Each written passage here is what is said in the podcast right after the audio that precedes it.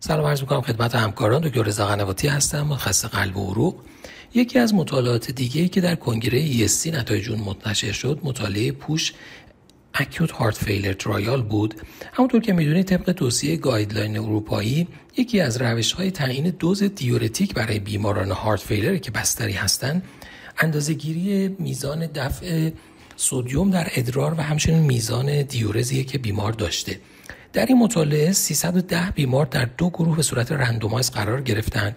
گروهی از بیماران که درمان استاندارد رو می گرفتن دو بار در روز loop diuretic رو به صورت IV دریافت می‌کردند و بر اساس قضاوت بالینی پزشک دوز دارو تنظیم می‌شد و گروه دوم گروهی بودن که دوز diuretic شون بر مبنای اندازهگیری sodium ادرار که دو 6 12 18 و 24 و 36 ساعت بعد از شروع درمان IV اندازه گیری می‌شد مشخص می‌شد. همچنین بر اساس میزان دیورسی که باید بیشتر از 150 میلی لیتر در ساعت می بود دو گروه بیماران مورد مقایسه قرار گرفتن. نتایج مطالعه نشون داد که ظرف 24 ساعت اول بعد از بستری در گروهی که گایدد بر مبنای ناتریورس دیورتیکشون تنظیم می‌شد میزان دیورز در 24 ساعت اول بیشتر از گروه دیگه بود.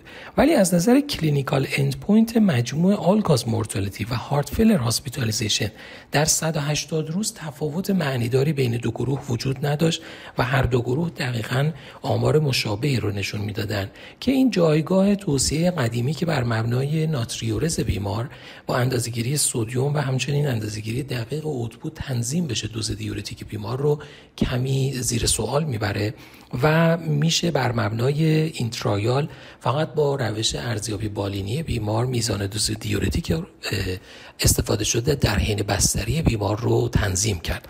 امیدوارم ارائه این مطالعه برای practice روزمره شما مفید بوده باشه. ممنونم از توجه شما.